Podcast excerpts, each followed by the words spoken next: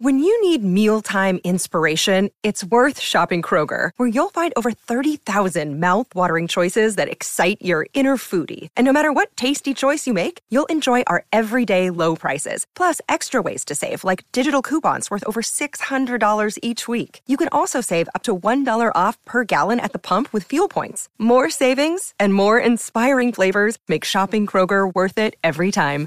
Kroger, fresh for everyone. Fuel restrictions apply. Welcome back, everybody. We have a lot to get to. The Dow Jones is down 1,100 points just today. It's down 10% from its highs, which means that we are in correction territory. Going to be talking a little bit about that. We have Bob Iger stepping down as the CEO of Disney, effective immediately. So this is a little bit of a shock to investors, but I'm going to be giving you my thoughts on this.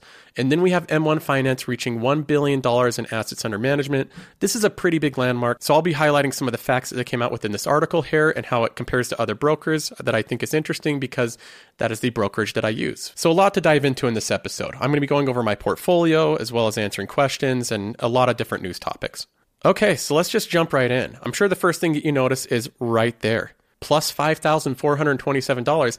I haven't seen that for a while. It's been a while back that I was only up $5,000. In fact, it seemed like just a week ago I was up somewhere around $11,500, almost $12,000. I've been bouncing back between $12,000 in gains and 11,000. Now here we are, $5,427. So let's go ahead, let's click on these smaller views here and see some red.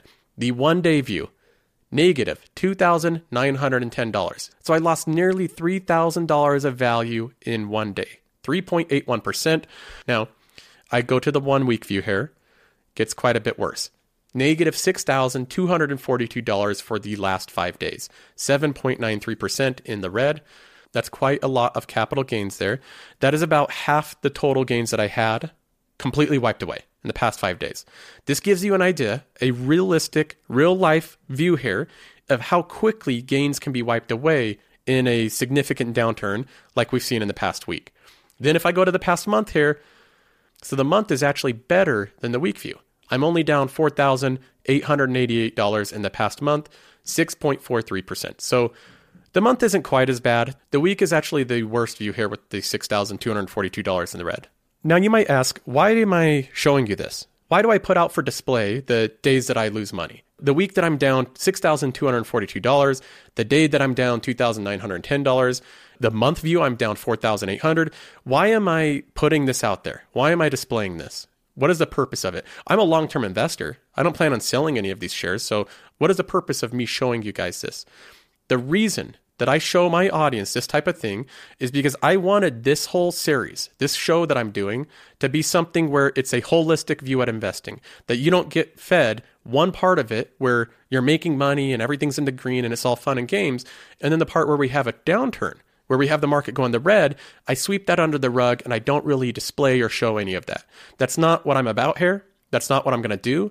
I'm going to show both parts of it. This portfolio, you're going to see how it performs in the good and in the bad. So, right now, in this past week, we've wiped away about $6,000 of the gains. That's how quickly it can happen. Now, something else I'll mention is in this gains, there's two different parts to overall returns. So, there's something called total returns, and that encompasses both of them. You have market gains, which are capital gains, and then you have earned dividends. Together, they make your total return. That's what that's called. So somebody shows you like a graph of the S&P 500 over the last 20 years, and they don't include dividends in the returns of that graph then they're not showing you the total return. And that is a misleading picture because most people would want to see the returns with the dividends being reinvested. In mine right here, you can see that now about half the gains are from dividends. 2600 from dividends, 2800 from market gains.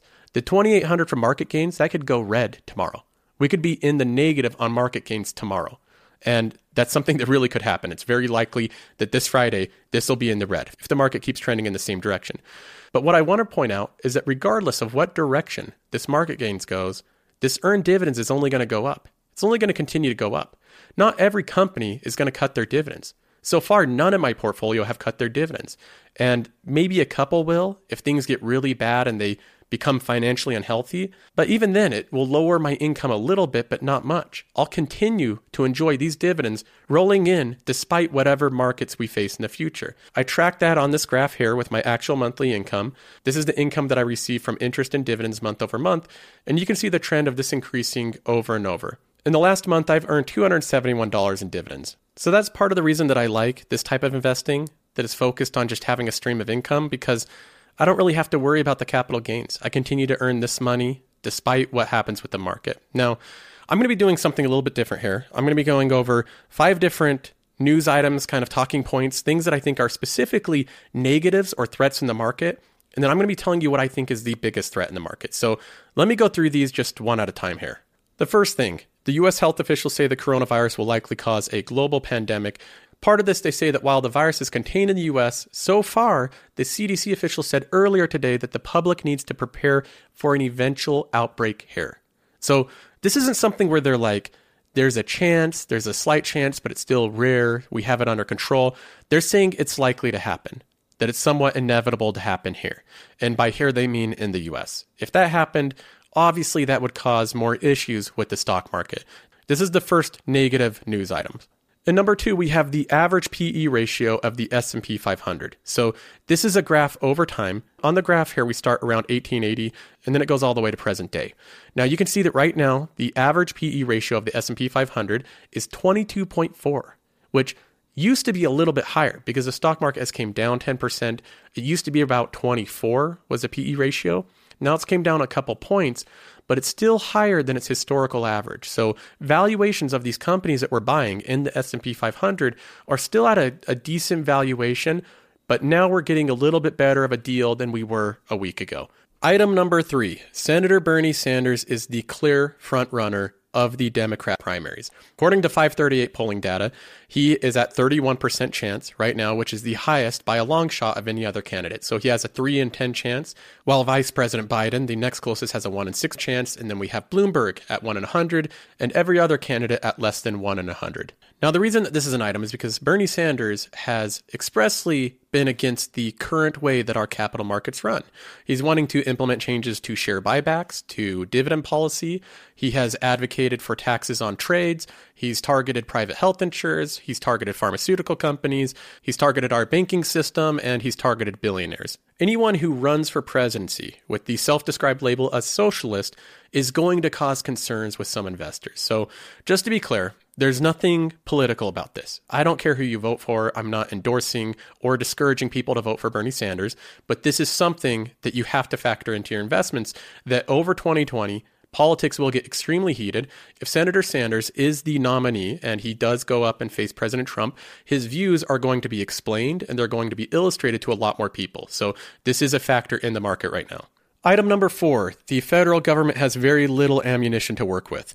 Typically, the federal funds rate is already pretty high. It's already kind of high before we enter a recession. And what the federal government does is lowers it in response to a recession.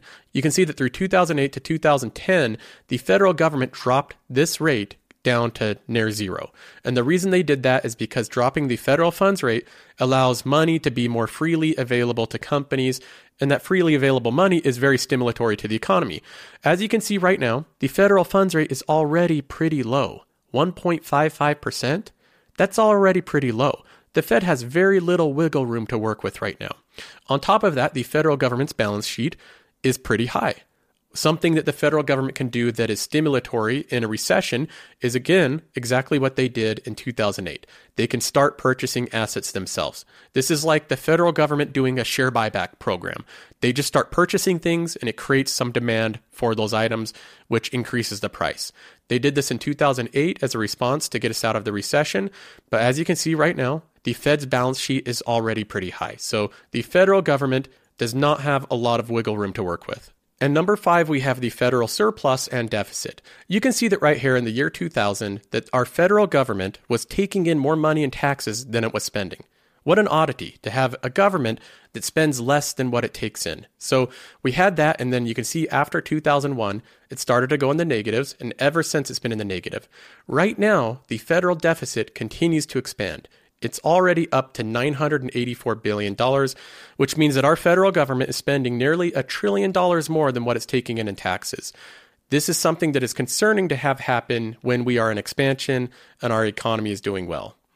Now, that brings us back to our portfolio and back to the question what is the biggest threat in the market? What is the thing that threatens your money out of everything? And this is a trick question because it's none of the things I just went through. None of those things are the biggest threat to your finances. The biggest threat to your finances is yourself. It is your temperament. It's not your intelligence. It's not the companies that you picked. It's not if you picked the best holdings or if you purchased at the best times. It's if you can stay invested during this downturn.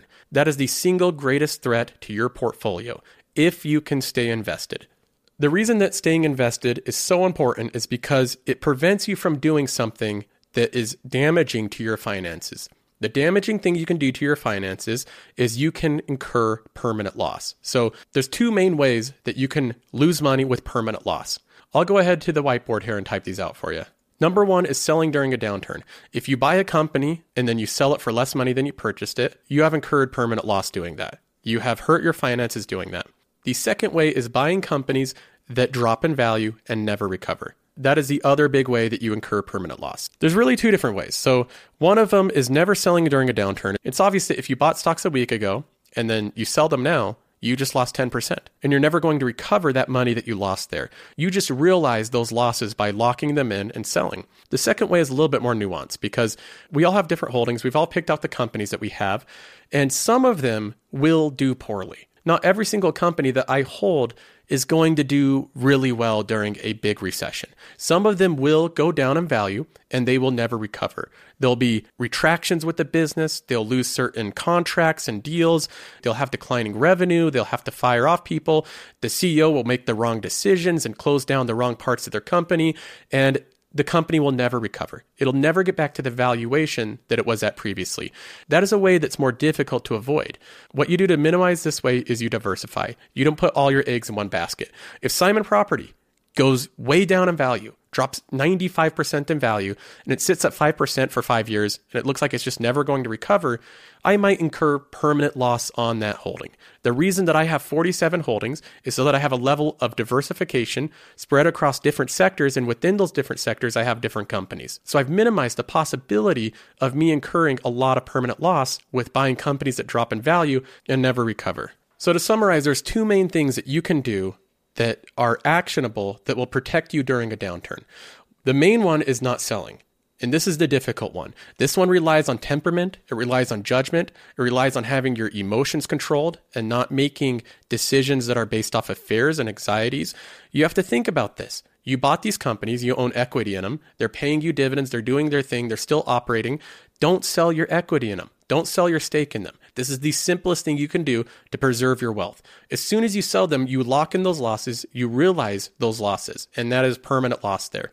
The second thing that you can do is construct a portfolio that is one that is resilient during recessions. Try to buy companies that you're thinking of the economy going into recession. You're thinking of things contracting that money's now expensive to get. It's not easy. Nobody wants to loan to each other. Think about that situation. I've tried to go through and select a lot of different companies that I think are high quality, that I think are pretty healthy companies, but some of them are going to be losers. But that's the same with everybody's portfolio. So don't get discouraged if you have a couple companies that aren't doing well. Just make sure that you're diversified into other holdings and you try to pick as healthy and solid of companies as possible. Now, another thing that you can do that's good to do during a downturn, but not a requirement, is to dollar cost average into your portfolio during a downturn. So let's take a look at this week, what I've done this week. On February 24th, when this started, this was Monday, I saw that the market went down, what, 3.5%? And I have the Plus membership, so I have access to the evening trading window. And I thought, you know, this might be an opportunity to throw 500 bucks in and get a 3% discount. I had a feeling that the market could continue to go down, so I don't want to put in all my savings and everything right when it goes down 3%. That's not what I plan to do. The next day, the 25th. It went down another 3.5%. And so I put in another $500 and I got a little bit better of a deal. And then the next day, February 26th, it went down again and I put in $1,000. So, so far this week, I've put in $2,000. This is what I do if we have a downturn is I look at the amount of savings I have and I say, am I comfortable taking 5,000 of this and throwing it into the market as we go through a downturn?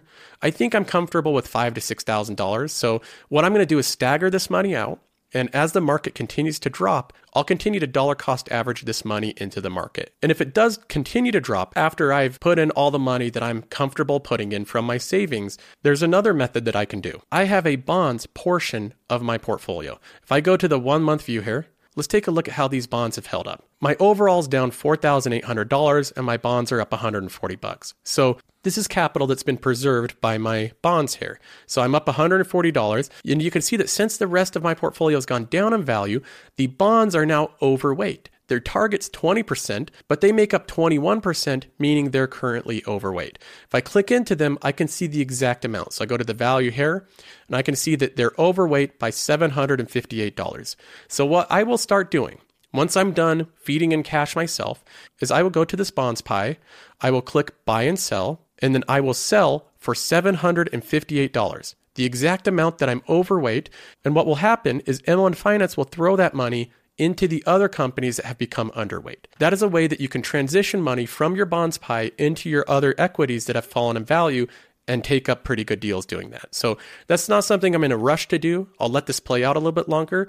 But as I'm using my own cash and dollar cost averaging in, that is something that I plan on doing if the market continues to fall. Okay, let's move on to talk about some news here. The first thing is that Bob Iger, the previous CEO of Disney, he stepped down effective immediately. That's what happened this last Tuesday. Now, this was somewhat startling news to investors because usually when you have a transition like this, they announce it and they put out timelines and it's it's a little bit less immediate that it was in this process, but I thought that there might be something wrong. I was wondering, is this some kind of Me Too thing? Uh, is Bob Iger okay? What's going on? It turns out that they say that there's no other reason. They say that Iger plans to focus on Disney's creative strategy through the remainder of his tenure. So he is going to stay with the company. He's just doing something that he wants to do, which is the creative part of the company. I look at this, and he's been the CEO of Disney for 15 years. He's increased the company value by about five times. He's been part of major acquisitions for Disney that have been pretty incredible. The acquisitions of Pixar completely transformed the company. The acquisition of Lucasfilm was such an incredibly good investment. They purchased it for $4 billion, and then the first Star Wars film they made, they made $2 billion on. So the acquisitions that they made have been incredible. Not only that, but he added 21st Century Fox and Marvel, which they've turned into an entire universe of content. So Bob Iger has done a lot for Disney over his tenure. He's been extremely successful, and now he's moving to a role that seems more like one that he wants to do because he wants to enjoy his time. One that has less board meetings and less stress associated with it. Now they replaced one Bob with another Bob. So we have the new CEO, Bob Chapek. Here in the Wall Street Journal, he is described as all business. Disney's new CEO is a number crunching tactician. There's no drama with Bob Chapek, who is described as relentless and disciplined about delivering on metrics. Now, this article does a good job. I read through it and it describes the differences between the two CEOs, that they are quite different from each other. So they didn't try to replace Bob Iger with somebody with the same type of personality and management that he had. Here it describes a couple of their differences. They may share the same first name, but there are a few other similarities between Disney chairman Bob Iger and his successor, chief executive Bob Chapek.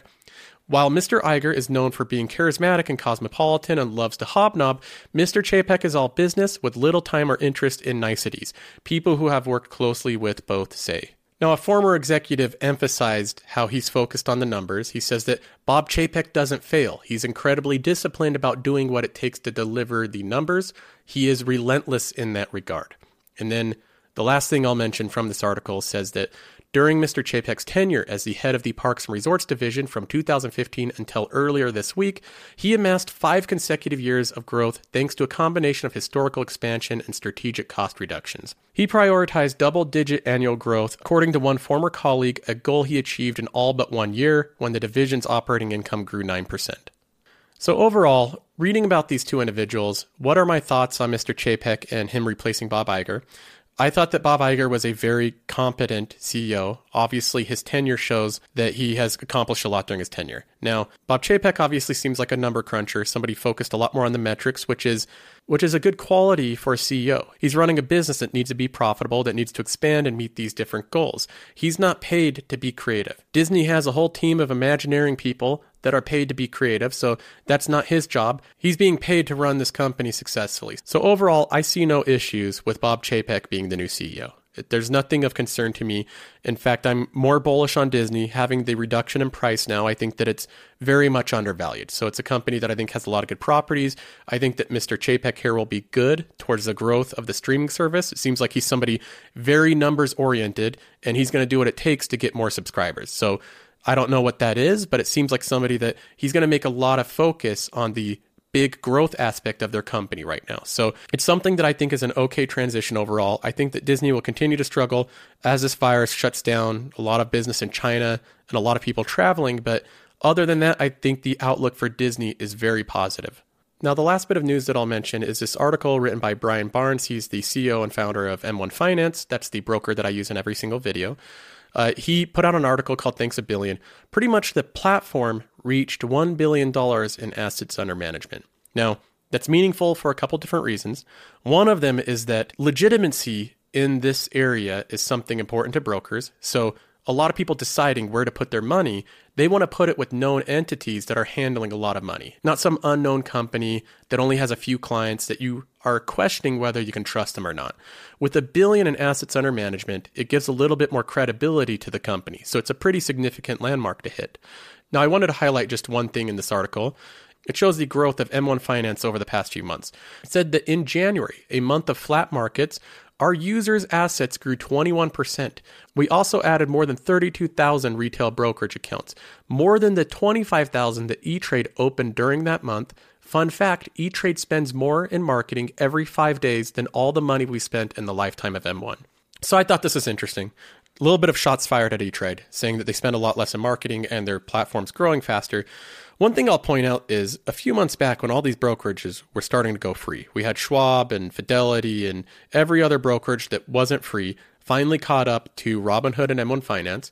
And I got so many messages about the doom and gloom of M1 Finance, that this brokerage won't grow anymore, that people thought that the free trades must be the only thing keeping people using this platform. This goes to show that people enjoy using this beyond the free trade. So 32,000 new accounts opened in one month. They reached a billion dollars in assets under management. He also mentions the timeline of how they got to a billion dollars. So he says getting to 1 billion puts us in an elite group that have hit this milestone, including Robinhood, Betterment, Wealthfront, Personal Capital, Acorns, and Stash. I'm especially proud to say that we reached this milestone with significantly less capital raised than all of them and in a shorter amount of time from the launch, all except for Robinhood. Then they have this graph here that shows how quickly they got to $1 billion. So they got there pretty quickly. I like seeing this because I work in tech. I've worked for a lot of startup companies. I like seeing smaller, innovative companies that are successful, that can compete with the big dinosaur companies that have been around for ages. So that's innovation. That's something I like to see. I'm glad that these companies are doing well despite there being Schwabs and Vanguards. I don't want only a couple options to manage money. I like having all these different options and seeing who has the best tools. So I'm happy for M1 in that regard. And I'll mention if you're interested in using M1 Finance, there's a link in the description of the video so you can check that out.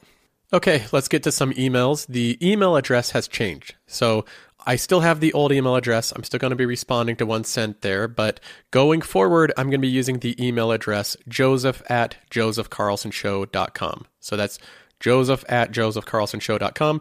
You can also message me on Twitter or Instagram. They are both in the description of this video. Andre says, Hi, Joseph. I really appreciate your videos. I came across recently this interesting topic, and it would be nice to see it covered in a future video.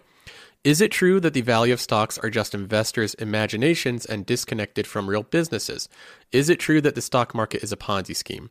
In particular, non dividend paying growth stocks. What are your thoughts? Thank you. Then he leaves a quote here that says, the simple truth is profits from buying and selling stocks come from other investors who are buying and selling stocks.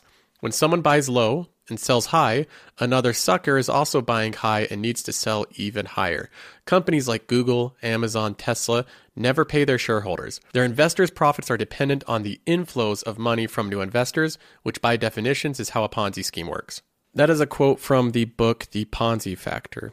Now, that's an interesting question, Andre. To answer your question, no, it would be very inaccurate to compare non dividend paying growth stocks to a Ponzi scheme. So, there's so many ways that this comparison is inaccurate. I can go through a couple of them. Uh, one of them is the idea that the Ponzi scheme just means that in order to make money, you have to sell it to somebody else for more money than what you bought it. That is not what makes something a Ponzi scheme. That is the nature of almost all investing that's done in any facet in any way. So, if I'm an investor that I invest in old signs, I like collecting Coca Cola signs and old oil signs. Let's say that that's my style of investing. I would buy them, they would sit there and do nothing. And then I would sell them later on in hopes that I would make more money from somebody else than when I bought them. Because as they get older and they're kept in good condition, the nostalgia factor gets bigger and people will pay more money for them. The only thing that they do is sit there. They don't return money to me. They're not productive in any way. Does that make it a Ponzi scheme? Because I purchased something and the only thing I plan on doing with it is later on selling it for more money. No, that doesn't make it a Ponzi scheme. That just makes it an investment. I could say the same thing about gold. A block of gold sits there. It does nothing. It has no use. It just sits on a shelf, and I purchase it with the sole intent of selling it to somebody else for more money. That's again the way that he defines a Ponzi scheme. That's not a Ponzi scheme. I could take land. Let's say that I think that there's going to be future development in this area, so I buy a plot of land. I don't do anything with it. It just sits there, doesn't pay me dividends, doesn't pay me cash, returns no money to me in any way, and I hold it for 10 years with the hopes to sell it to somebody else for more money. Does that make it a Ponzi scheme? No. So I could give endless examples of what he's defining as a Ponzi scheme that does not fit the definition of a Ponzi scheme.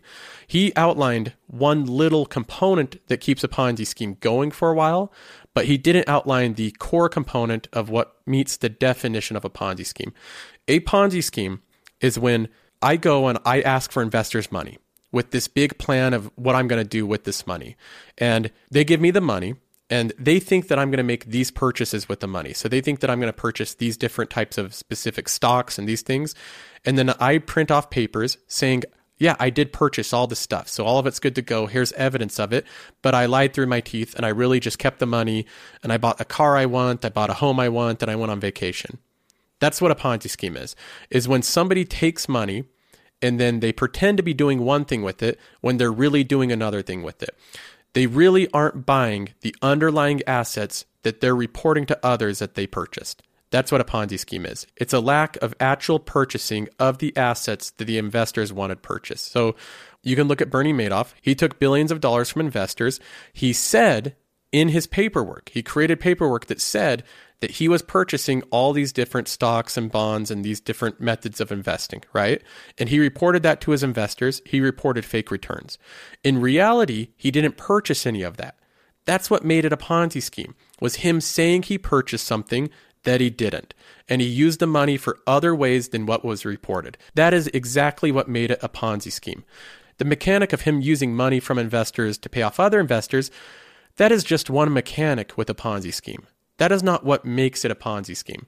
What actually makes it a Ponzi scheme is not purchasing the underlying assets. Now, beyond that, comparing Google, Amazon, and Tesla to the same thing of a real Ponzi scheme like Bernie Madoff uh, is completely ridiculous. For instance, if any scenario played out in any way, you can take literally any hypothetical in the world and they apply differently to those two situations. So, in the case of Bernie Madoff, when it was found out that he was a Ponzi scheme, the government came in and they seized all the assets that Bernie Madoff owned. And the problem was, since he didn't really purchase any assets, he didn't own a whole lot. The only thing that he actually owned was some of the cash that investors gave him. That was the problem with it. Let's take a similar scenario with Amazon. Let's say that the government came in and said Amazon is a Ponzi scheme. We're going to take all of your assets so that we can try to make some of our investors whole. The difference in those scenarios is Amazon actually owns a lot of things. Amazon actually generates tens of billions of dollars every single year that could be paid out to investors. That's a difference in it. There's an actual asset behind Amazon there's not one behind a real Ponzi scheme. So there's really not much similar between the two. And to make that connection, you would have to do it in a very specifically molded, specifically architected argument. I can see the authors doing that by using this very specific definition of a Ponzi scheme that ignores the most critical components of it. Josiah says, Hey Joseph, love your show and appreciate the time that you put into it. With the whole coronavirus outbreak, the cruise industry has taken a huge hit in the stock market. In your opinion, is this an opportunity to pick up solid companies such as Royal Caribbean on sale, or would you stay away from the cruise industry? Thanks. Yeah, so I've been asked about this quite a bit about Carnival Cruises and Royal Caribbean. These are definitely down in value. So they've gone down dramatically. I think that they're at the point where they would be value buys. So you're probably buying them undervalued right now. The question is for me, do I really want a cruise line in my portfolio? Is that the company that I want in my portfolio and an industry? I realize that the industry is growing. So cruises have become more cool for younger people. They've done good at courting them and making them more theme parked and less old fashioned Titanic era type of cruises. Now they make them so they have theme parks and climbing courses, and they have even like roller coasters on some of them now, crazy stuff like that. So I realize that they're attracting a younger audience, that they're increasing their sales year over year, that type of thing. I don't know too much about the industry or the real risks involved with it. I know that it takes a billion dollars to build one of these cruise ships that they rely on workers from foreign countries that are paid very low wages to keep these things running at good profits. And I don't know the chance of anything in the industry changing. So right now, I haven't done enough research on it to be confident in putting a lot of money into one of these companies. But if you have put the research into it and you're confident, now is definitely the time to start picking up shares in them. Yuto says, Hi, Joseph. I am a 26 year old corporate scientist in Japan. I started studying finances after I left grad school and realized how ignorant I was about money. I love your show, and I think you have a very charming sense of sarcasm. Uh, I appreciate that, Yuto, and I think it's awesome that we have fans in Japan now. That's how far our reach here is on YouTube, guys. That's pretty cool. So I actually looked at the demographics, and we have about 60% of the audience here in the US, and then 40% are outside of the US, spread broadly across so many different countries. So it's pretty cool to get lots of different backgrounds and experience and people of all different ages and all of this comes together and I hear a very variety opinion of thoughts. So interesting thing to see. But anyway, you say, I currently have 35K invested in a portfolio very similar to yours, but there's one thing that is bothering me lately. In episode 55, you introduced a very, scare quotes, intelligent, gentleman who warned us that everyone sold out during the recession. In theory, I understand it is best to hold on to your stocks and just keep investing during a recession. However, I'm not sure I have the mental strength to do that. I've never been through one after all. So my question is, what is the difference? What is the difference between the ones who sold and the ones who kept buying? Peter Lynch described it as having a stomach, but what does that mean exactly? Was it the belief that the market will recover? Was it the years of experience in investing, or was it the comfort of cash cushion perhaps? It would be great to hear your thoughts, Yuto. I think that it's a combination of factors. I think that it's more than one thing that keeps somebody invested, and typically more than one thing that keeps somebody not invested. So, definitely a cash cushion, having some money in the bank that you can rely on if you lose your job, that'll make it so that you're more likely to stay invested during a downturn. So, the amount of cushion that you have with your finances, that's one aspect of it. Another one is your portfolio construction. So if you have a very aggressive portfolio where you're taking heavy losses every single day, more than the market, that's going to make it so that you're feeling a little bit in a in a bad place. So if you're going down much more than the market, typically that will make it so that you're more likely to sell during a recession. That's why people like Benjamin Graham, he actually recommends in the book The Intelligent Investor to have 50% for the average investor, 50% bonds in their portfolio. He knows that they give a lower return. The reason that he recommends having 50% bonds in people's portfolios is so that during a downturn, they don't sell. That one reason. Knowing that they'll give the investor a lower return, he still thinks it's imperative that you don't sell during a downturn. And if owning 50% bonds prevents you from doing that by making it so that your portfolio isn't falling as much as the market, he thinks that that's worth it. Now, that book is is pretty old and bonds were a better instrument back then when they had a higher yield. So they're not quite the same thing today. And i think his advice might be different today. But the same principle stands that if you can do something to make it so your portfolio has a little bit lower returns but makes it a lot less likely for you to sell during a downturn that is a good move to make. You don't have to absolutely maximize returns in every single facet. You have to have good returns while protecting yourself from yourself. So that's something that's another factor. I think that there's also an issue with people being leveraged. So before 2007, a lot of people were doing crazy things. They were taking out second mortgages, HELOCs on their home, and investing that in the stock market. So when they lost money in the stock market, they were actually losing money that they had collateralized against their house. So there was crazy things going on like that. A lot of people heavily leveraged. Uh, that's not happening, I think, quite as much right now. But I would say overall, the biggest factor is temperament. So that's just a personality thing. It's not who's the most intelligent or who's the most methodical.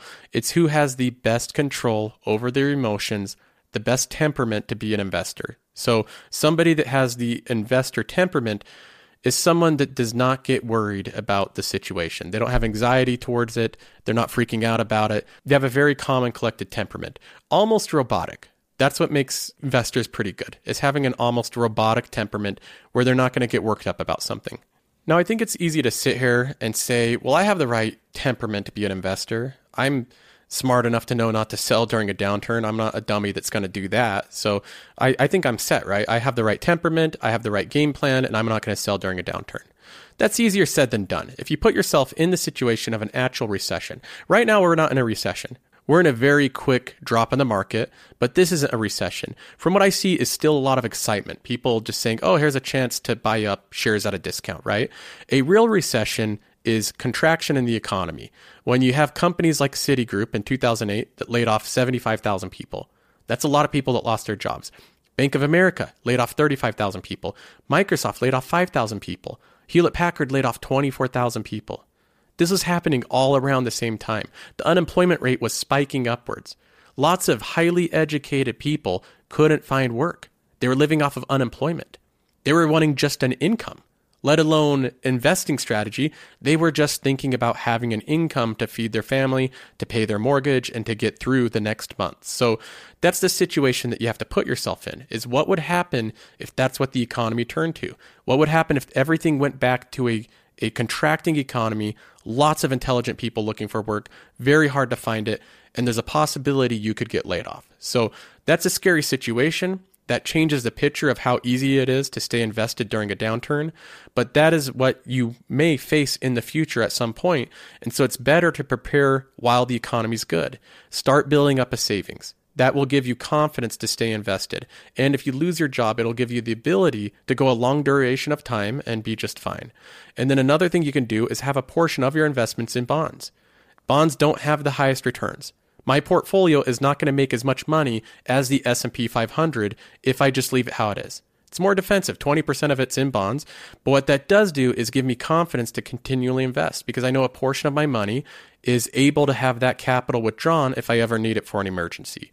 If you buy treasury bonds and corporate bonds, they will hold their value better than equities will. So these things are decisions you have to make now to protect yourself from yourself in the future that you might actually damage your finances in the future if you don't take precautions right now. So, my suggestion is to make it so that you're on the side that you never sell during a recession, you should build up savings and have your portfolio in type of instruments that aren't going to lose as much money during a downturn. That's my two main suggestions. All right, well, I appreciate the questions. That's all I'm going to do for this video. If you haven't already, do me a favor and like the video, subscribe to the channel, share it with friends. All that stuff really helps out the channel.